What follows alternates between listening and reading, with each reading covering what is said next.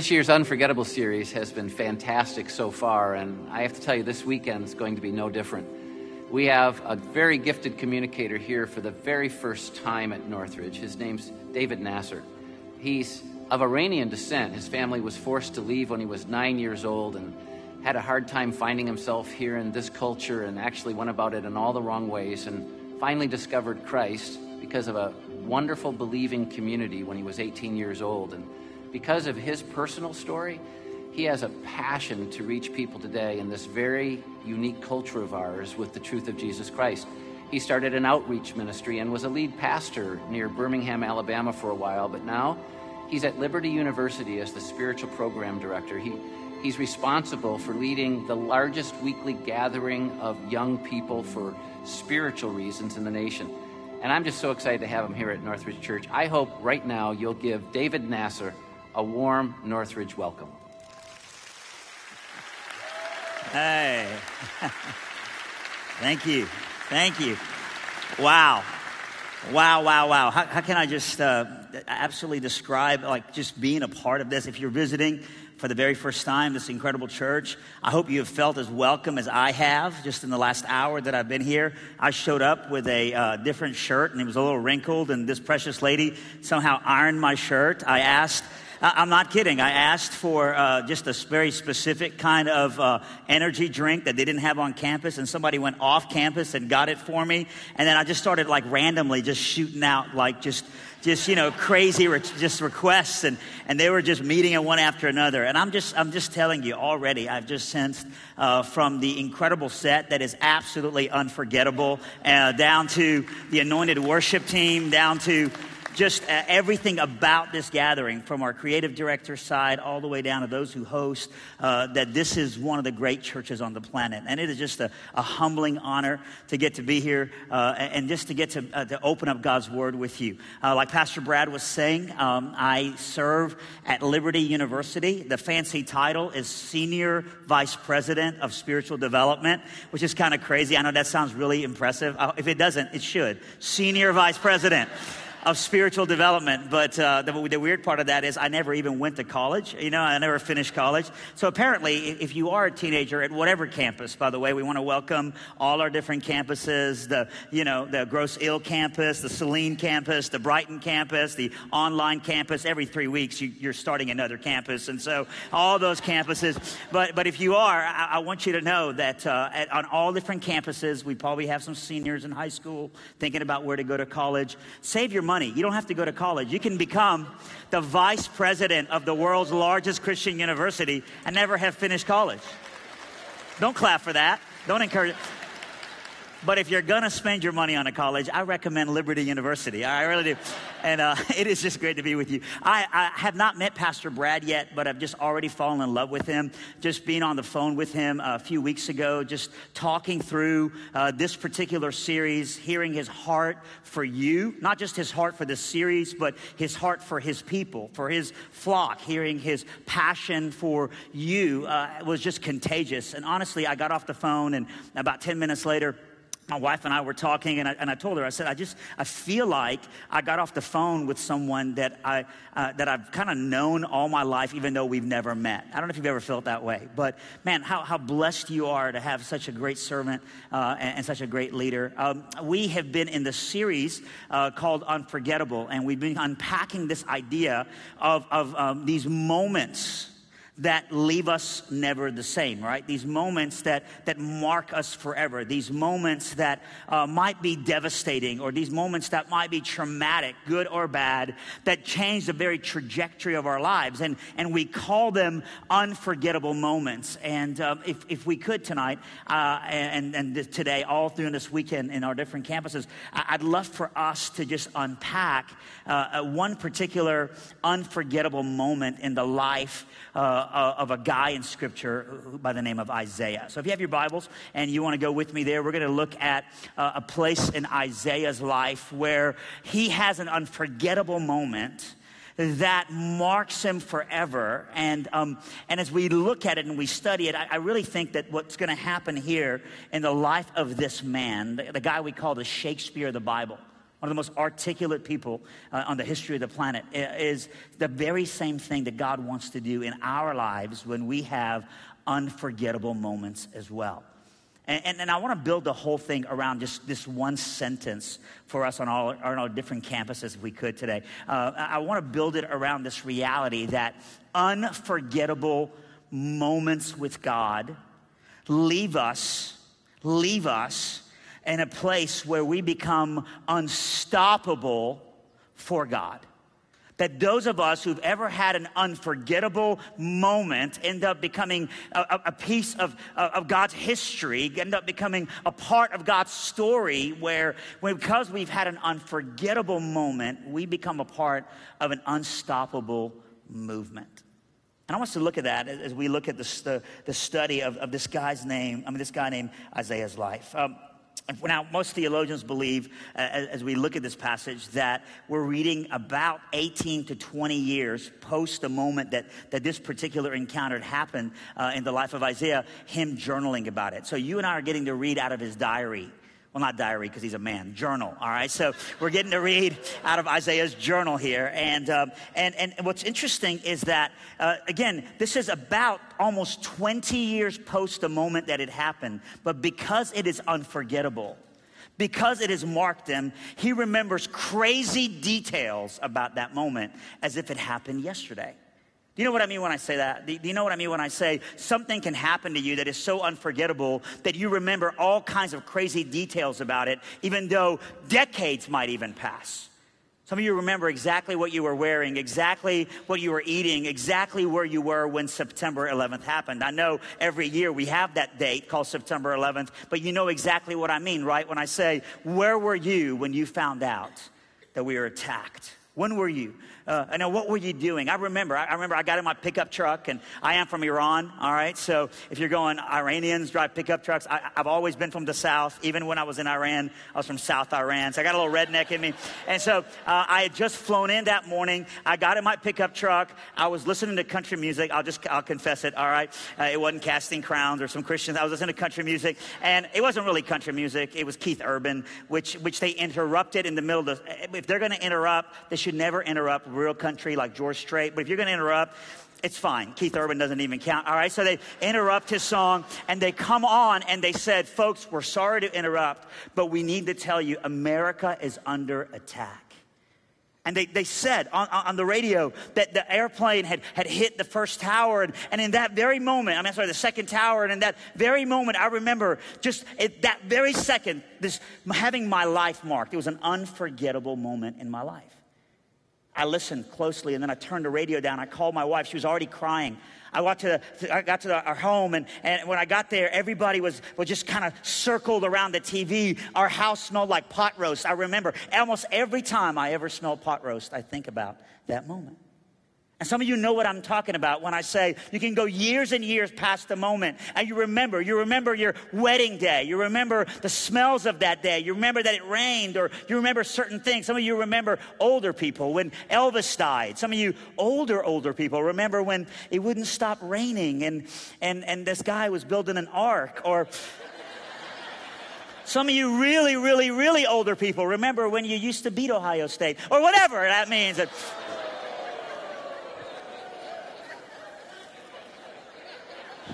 Anyway, you cannot send me back to Iran. I am here legally. I just want you to know that before we go any further. But, but oh, I just want you to know before we go any further, I, I love Michigan. I love Michigan State, not because I love them, but because I'm an Alabama fan. And we join you people in Michigan in, in hating Ohio State in a sinful nature. We just join you in, in celebrating the wrath of God being imputed on that team next year. And y'all are horrible. You're just not, you're not good for me. But you remember, right? You remember certain moments in your life and, and they leave you never the same. And, and Isaiah, don't miss this, Isaiah is looking back. And as he's looking back 20 years post, he remembers exactly when it was. Let's just read together. Isaiah says, It was in the year that King Uzziah died. It was in that year. Now, here, here's the application of that. The application of that is that the most unforgettable moment in the life of this man happens in the very middle of a moment where he must have felt like, I would like to forget this moment right off the bat. This was not a great moment. When we hear in the year King Uzziah died, we're not hearing a moment where this guy named Isaiah was praying for the death of a king, was praying for oppression to stop. Isaiah loved Uzziah. Isaiah has, has had a friend in Uzziah. Isaiah was, was serving under a king who was very popular by all people. It wasn't like Uzziah started this thing called Uzziah Care and some people weren't into it. I'm just telling you, everybody loved Uzziah. And it was, a, it was a moment where the entire nation was in mourning. It was a moment where everything was, a, was at a place where nobody wanted to remember. It was very much a moment of lament. And it was in that moment of lament that God does the most unforgettable thing in the life of this man. Look at me. Here's the application. So many times in our lives, we think the most unforgettable moments are going to happen on the mountaintop, but honestly, God just brings unforgettable moments in the very moments where we feel like He's already forgotten us. So many times we feel like, man, I am going through a drought. Man, my kids are wayward. Man, the bump is back and it might be cancer. Man, my, my, my life is falling apart. Man, my, my, my marriage is on the brink of divorce. Man, I feel so alone. Man, no one understands me. Man, the economy crashed and everyone's getting the cold financially and I've got the flu financially. And in those moments, we, for, we think that God has forgotten us, but God hasn't. In those very moments, in the shadow of the valley of death, so many many times, God is the very one who says, I'm going to wake you up and I'm going to give you an unforgettable moment. I have not forgotten you. And Isaiah looks back, and in this very hard moment, he says, The single greatest moment of my life happens. In the midst of tragedy, testimony rises up. He says, In the year King Uzziah died. In that year, listen to this. He says, I saw a speaker who wowed me with his ability to preach. He had an Australian accent, but we all knew he was faking it because he's from Nashville, y'all. Come on. Can we just say that out loud? Can we just say that Darren Whitehead is faking that accent?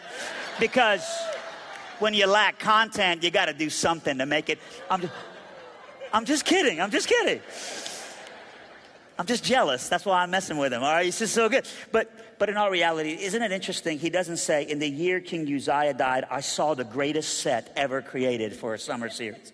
In the year King Uzziah died, I heard the greatest preacher. In the year King Uzziah died, I saw this girl who could sing. In the year King Uzziah died, Chris Tomlin showed up at my church and we weren't just singing his songs, he was leading his songs. No, none of that. In the year King Uzziah died, he says, I saw the Lord.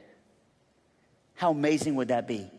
How amazing would that be for us to walk away and not so much say that we saw the Lord's servants, but that we say through the Lord's servants, as big arrows, we actually heard, we actually saw, we actually had a moment with God Himself.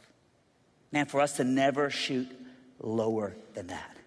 And Isaiah says, In the year King Uzziah died, I saw the Lord. I saw him high and exalted, seated on a throne. The train of his robe filled the temple, and above him were these seraphim, each with six wings. With two wings, they covered their faces, and with two wings, they covered their feet, and with two wings, they were flying, and they were calling out to one another Holy, holy, holy is the Lord God Almighty, and the whole earth is full of his glory. At the sound of their voices, the doorposts and the thresholds begin to shake, and the temple becomes filled with smoke. And like I said, one of the greatest orators of language, one of the greatest, you know, people in all of history to ever muster up two words put together or a bunch of them to create a sentence. One of the beautiful poet writers in all of history ends up simply looking at God and saying, Whoa, woe to me. Woe to me, I cried. I am ruined, for I am a man of unclean lips, and I live among a people of unclean lips, and my eyes have seen the King, the Lord Almighty. So let's just back up and talk about this moment, this unforgettable moment in the life of Isaiah. Isaiah says it was in that tragic moment when I was just awakened, when I was desperate, when God showed up. I had this vision of God, and God was high, and He was exalted, and He was seated on a throne. In the year where all of us were pacing, all of us were walking around, God was at ease.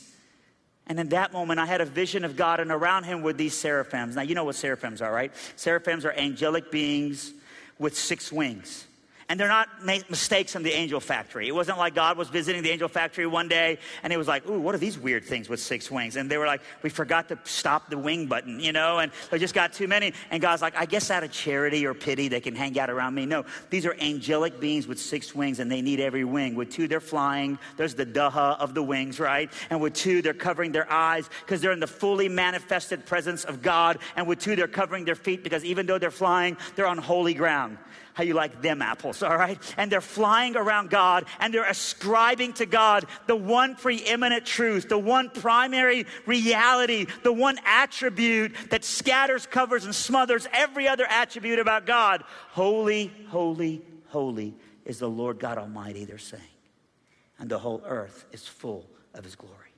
By the way, that's what they were saying. That's what they're saying right now. And that's what they're going to say tomorrow and the next day and the next day. It is their full time job. And they're ascribing to God this one reality about God. See, there's a lot of stuff about God that's true about God, right? God is loving. God is merciful. God is jealous, by the way. God is angry sometimes, by the way. God is, I know we don't, I don't, we don't like to talk about it. We just, we feel like it's the, it doesn't sell well. It, it doesn't, it doesn't become something that like kind of markets okay for a summer series but the reality is that, that God is slow to anger, but He's also a God who's angry. God is very much the, the, the very God of this universe who shows us what love is and defines love, but at the same time, He's also a God who's wrathful.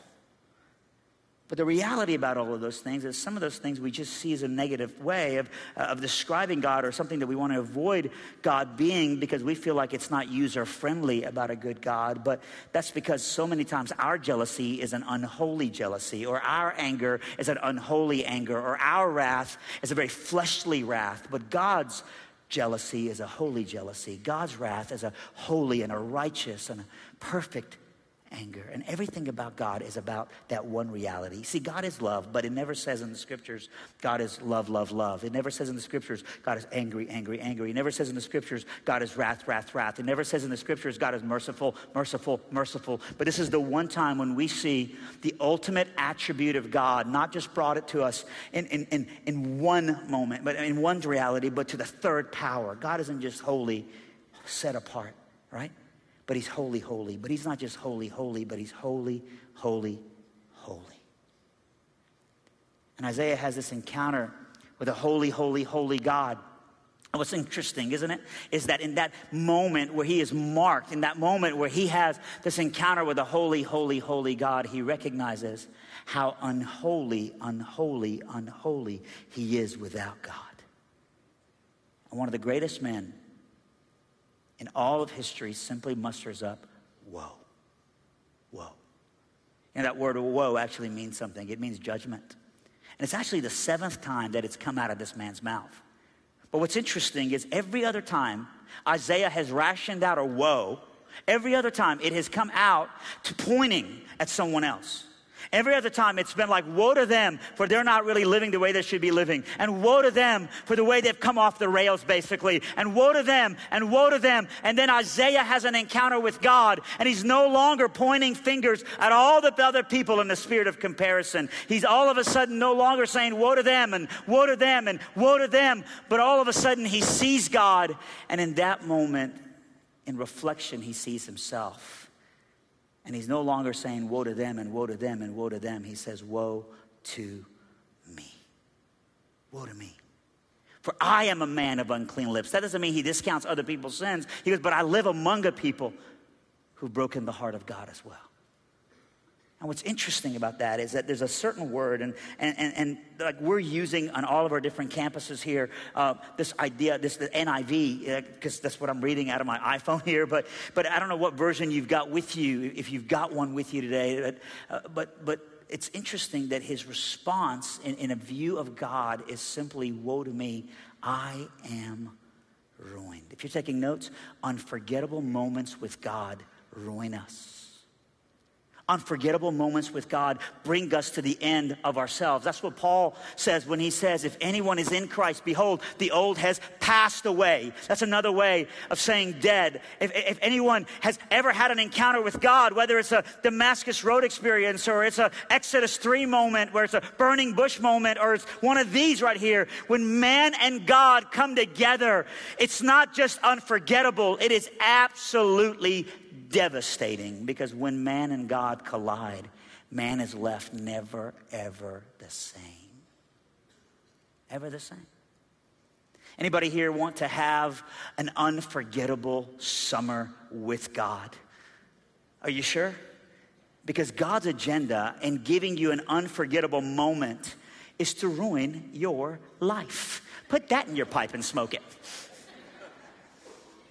And I know you're going, that doesn't sound very user friendly. Uh, God wants to ruin my life. But let me just be clear God doesn't want to ruin your life as if He's angry and He wants to destroy you and hurt you. God actually wants to ruin the old you and create in you a whole new you. God wants to ruin your bad reputation, your inconsistent reputation, and create a consistent reputation. The night I became a Christian, the first time I can ever look in my life and say, I actually saw God was when I was 18 and two months old. And there in my bedroom, about two o'clock in the morning, after all kinds of, of just history. And after escaping from Iran when I was nine years old and hating religion because I saw it destroy my country, and after all of these excuses, finally, as, as a teenager, that night in my bedroom, I saw God. I saw the gospel. I saw God for who He really was. I saw myself for who I really was. And I, I remember as a sinner looking at a magnificent Savior. And in that moment, can I just tell you, God ruined my life. He ruined my destiny. I was going to hell. He ruined it. Now I'm going to heaven.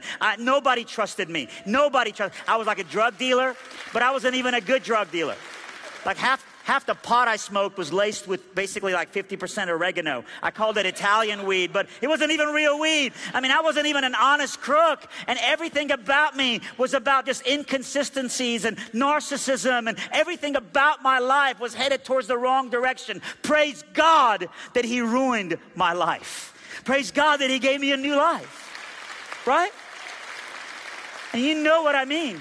When I say this, so much about us needs to be destroyed. As a matter of fact, if you have a different version, literally another version of scripture says, another translation says, Woe to me, I am destroyed. Another, another translation says, Woe to me, I am undone. Another version literally says, Woe to me, I am funeralized. That is actually the, the closest to its original language. Another version literally says, Woe to me, I am wrecked beyond repair.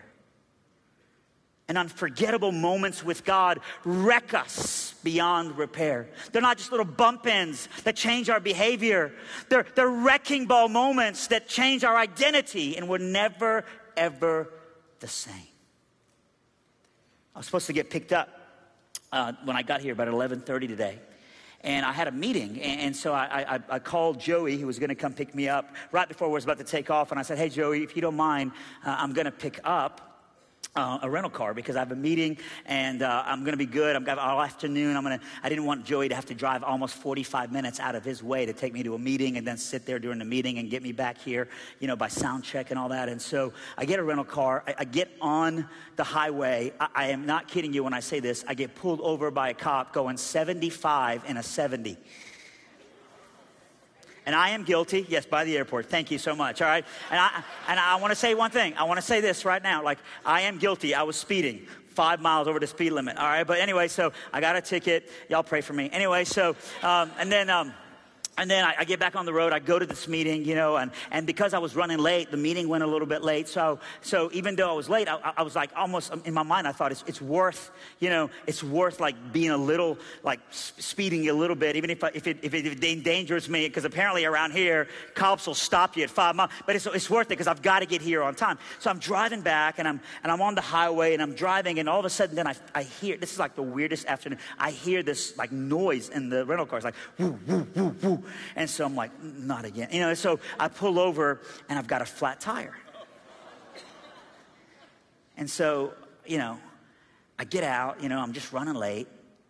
And, and, and, so, you know, then I go to the back. This is a rental car, so I'm not like acclimated with where the tire is exactly and the jack. And so, you know, I'm, I'm just getting everything out. I'm trying to be as fast as I can. And so I, I get the tire off and, and, I'm coming around to get the, the, back tire. And as I'm coming around, I hear this, this, this horn. And I look and there's an 18 wheeler coming full speed around the bend. And I thought, this thing better turn a little faster because it looks very close like to the car, but it doesn't turn faster. And then at about 75 miles an hour, the 18 wheeler nails me. It just hits me dead on. It, I, I, I, go against the car. Me and the car go all the way across the median, and we hug a big pine tree. And then I um, I called Joey. Joey got me here. I was about 10 minutes late, and so it's crazy. Do you believe me? Why? Is it because I'm from Iran? You're so racist. Is it? I'm an American citizen by paperwork. That, do you believe me? Do you believe me? Why? Is it because I'm from Alabama? Come on. Come on, y'all. I'm not from Alabama. I live in Lynchburg now. I just put on staff at Liberty. No, you know why you don't believe me? Because that's impossible, right? It is impossible it is impossible for me to have a head on collision with an 18 wheeler, and all it's done is it's made me a little tardy for the party, right? That's all it resulted in. It, it, resulted in a little bump in, and I've got a little story, and I'll forget about it. Can I just say this to you? If I had a head on 75 miles an hour, you know, like boom, an 18 wheeler took me, and the, and the car all the way across the median, I would never be the same. Would it be fair to say I would never forget it? Would it be fair to say it is impossible for that to happen and I'm simply 15 minutes late? All right? And, and I want to say this to you. Look at me. I want to say to you that, that it is impossible because it is so much bigger than a physical 18 wheeler that the spiritual God of this universe at a moment in your life and you had a collision called a salvation moment. And that the result of that has been, well, since I came to Christ, you know, I'm going to church once in a while. I'm not cussing as much as I used to. Well, good. Or once in a while, you know what I do? If the economy's really good and I'm feeling good and they've got something going on, like they're really buying a bunch of shoes for somebody and doing something great, I might throw a few bucks in the bucket. Like, there's just some different. How can you say that you've had an encounter with God, the God of this universe? That the God of this universe has come into your life and has saved you, and all it has left you, all it has left you to be is a little bit different. Look at me. Christianity is not about cleanup. Christianity is not about bumping. Christianity is about the old you dying and a whole new you being born again. It is the death. If I had an 18 wheeler coming at me at 75 miles an hour, there'd be death. And it's so much bigger than that. The God of this universe saved me. You know what He saved me from? Myself. You know what He saved me from? The old me. You know what He created? A whole new me. And Isaiah says, Man, I had this encounter with God. Now, if you're going, well, how do I know if I've had that? Maybe mine wasn't as traumatic as yours. Maybe I didn't come from a Muslim background like you did, David. How do I? It, it, it might have been an 18 wheeler type gospel, or it might have been a slow draw cyanide, you know, like kind of, you like, you know, like all of a sudden, like a, a poisonous thing that slowly kills you. But ultimately, the result is the same. If you and God have collided, the old you is gone, a whole new you is walking around. And here's how you know it you know you've been wrecked by the gospel you know you've been wrecked by the gospel when you become a wrecking ball for the gospel. You know you've had an unforgettable moment with God when you become unstoppable as a movement for God. A few years ago, I was at this event and uh, I get to the event, and I'd been warned about this one particular student who was going to be at the event. The youth pastor had called me before and said, David, when we get to this event, there's going to be a teenager, and he's going to sit in the front row, and he's going to try to be the biggest distraction to you he can possibly be. He said, David, you need to leave him alone.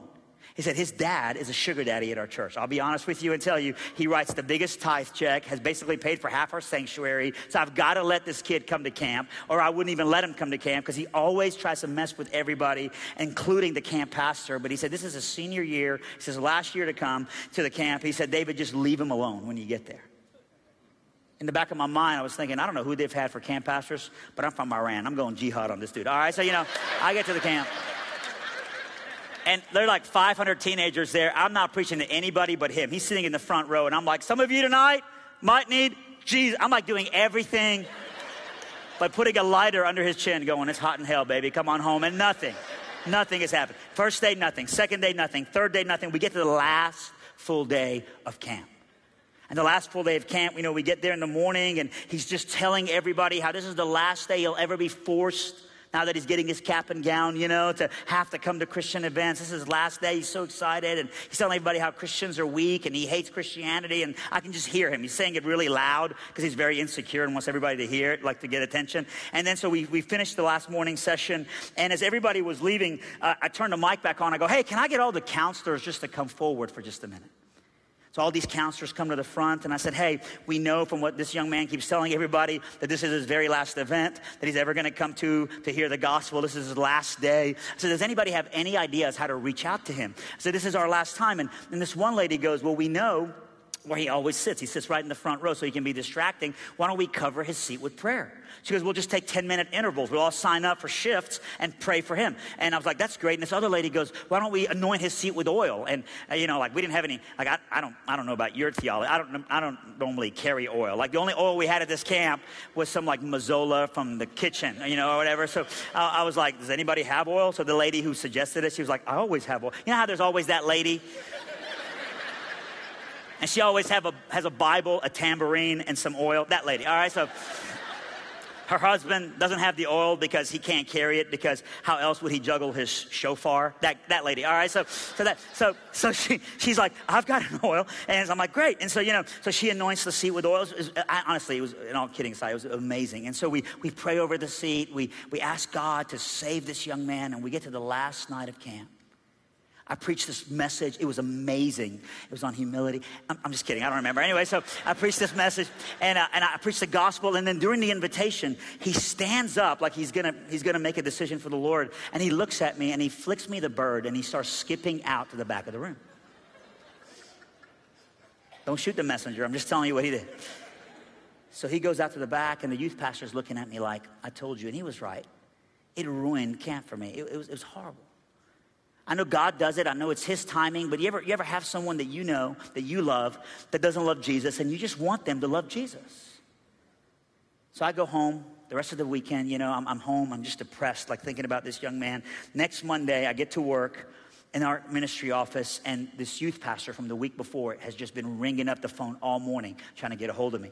My assistant says, I've had nine phone calls in the last 15 minutes. This guy keeps calling every 30 seconds. He needs to talk to you. I call him. I go, Bro, are you okay? He goes, I got to tell you what happened. He goes, I know you were very devastated about this young man. He goes, Let me tell you. He goes, Man, you left early. You got on a, a, a car that got to, to the airport and you left. But we had a four hour drive from campsite to the church. And he said, Man, we are all loading up that next morning and nobody wants to sit with this guy on any of the buses. They have like five buses chartered. He said, Man, he's getting on buses and people are like, See, saved. He gets on another bus, people like seat saved. Nobody wants to be stuck with this guy who's so mean. Except the back of like the last bus has this one teenager in it, and he's waiting for this guy. It's like, unlike everybody else. He's like, "Hey man, you can come sit with me if you want to." And he sits with him, and this guy has decided, "Campaign over yet, baby. I got four hours with you. And for the next four hours, this guy is just sharing the gospel. He's like, gospel of the world that he gave his only son, that if you believe in him, you will not perish but have eternal life. Jesus is the way, the truth, and the life, and no one comes to the Father but him. Jesus, you know, he became sin who knew no sin. I mean, he just, uh, he just, he's just sharing the gospel, sharing the gospel. I mean, this guy is like, they're stopping to go to the bathroom. He's following him to the bathroom. He's like, he needs to flush your heart out. I mean, this guy is relentless. And the youth pastor is telling me this. He goes, David, for like four and almost almost four hours, this guy's just sharing the gospel, sharing the gospel. He said, and the guy that's just been, you know, subjected to it finally just blows a gasket. He goes, leave me alone. He goes, we're like 15, 20 minutes away from the church parking lot. And the guy just loses it in the bus. He goes, leave me alone. And the other guy's like, I'll leave you alone if you'll just give me two minutes and listen to me. And the other guy goes, I've been listening to you. He goes, No, you haven't. You've been hearing me, but you haven't been listening. He goes, Listen to me for, for two minutes. And if you listen to me for two minutes, I'll leave you alone. The guy goes, Okay, I will listen to you for two minutes. Go. By the way, can you imagine you're sitting in front of these people and you've been hearing this whole thing play out? And now this guy's saying, I'll listen. You know what you're doing. You're praying and you're tapping people that are sitting in front of you on the bus, telling them, you need to be praying. And they're tapping people in front of them, going, you need to be praying. And they're tapping people in front of them, saying, you need to be praying. They're tapping the bus driver and he's praying and he's probably getting on his walkie talkie with other bus, breaker one nine, y'all need to be praying. You know, that's going on, right?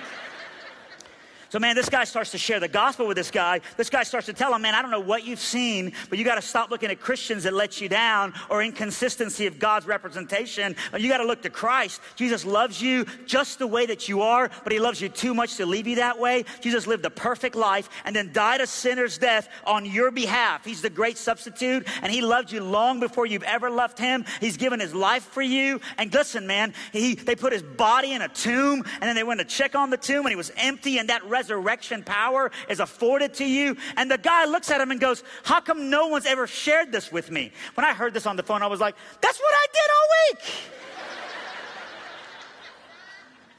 But honestly, the takeaway on that is that is exactly how it works. Like, no one has the power to speak into someone more than someone who does life with that person. I mean, at the end of the day, Darren Whitehead can come here and wear Spanx and look skinny and, and try to be cool with his accent. I don't know if he wears Spanx. I'm just putting that out there as a prayer request. Anyway, but, but,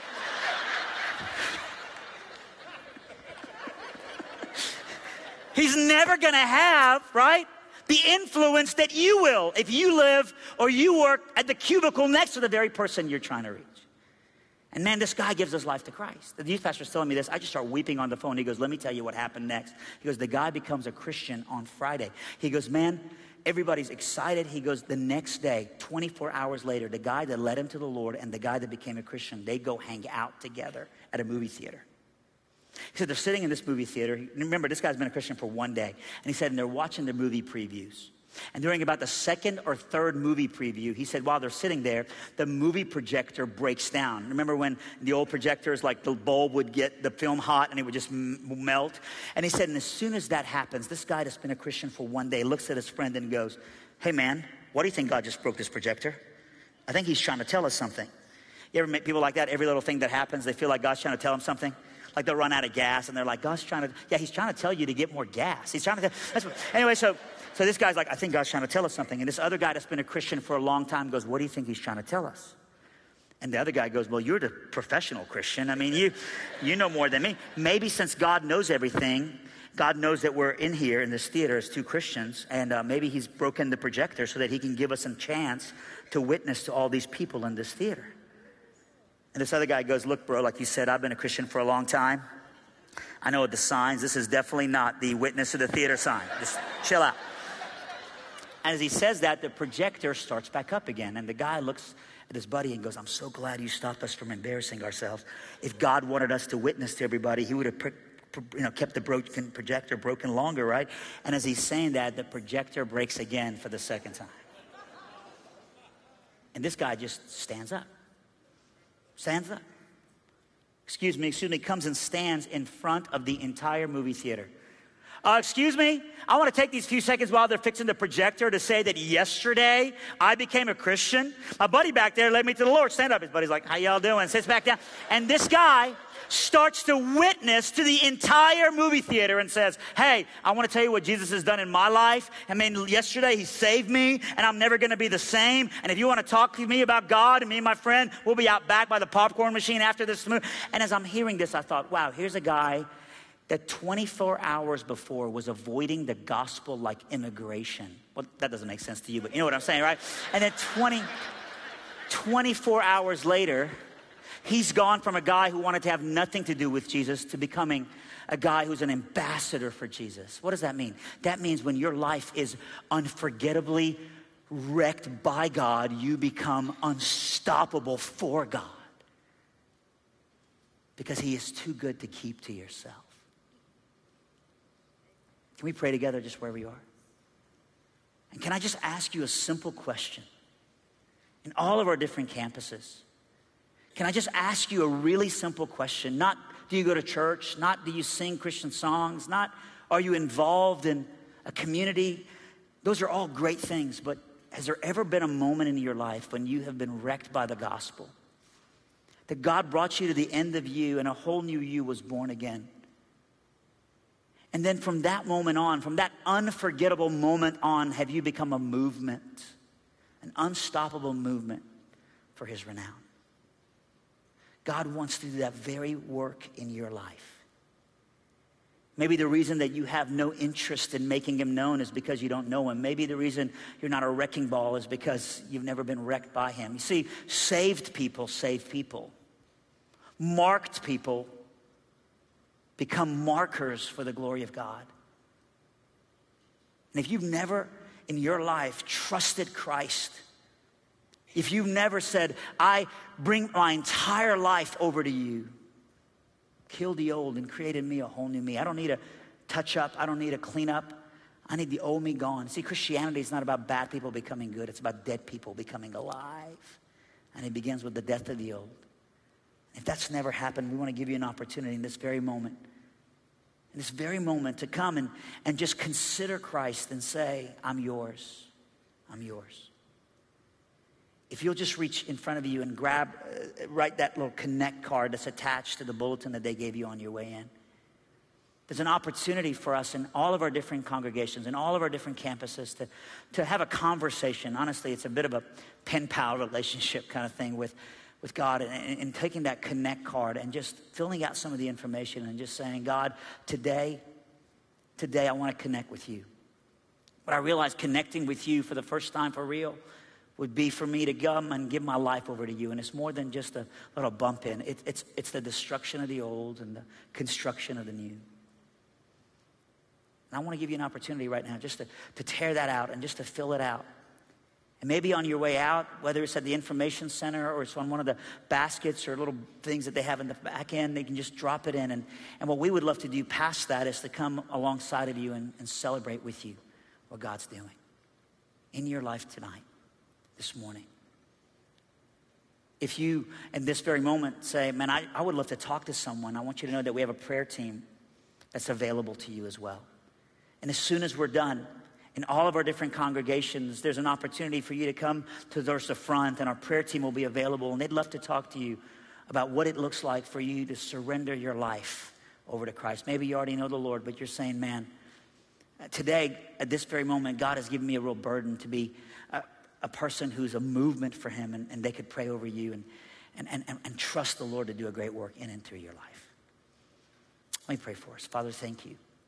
Thank you for the work of the gospel. Thank you that God, unforgettable moments lead to unstoppable movements. And movements are about people, changed people who become change agents. We pray that God, for those in this very community who do not know you in this very moment who hear that word, that there would be conviction and conviction would lead to surrender. We love you. Amen. You're dismissed. Thank you so much for being a part of this week.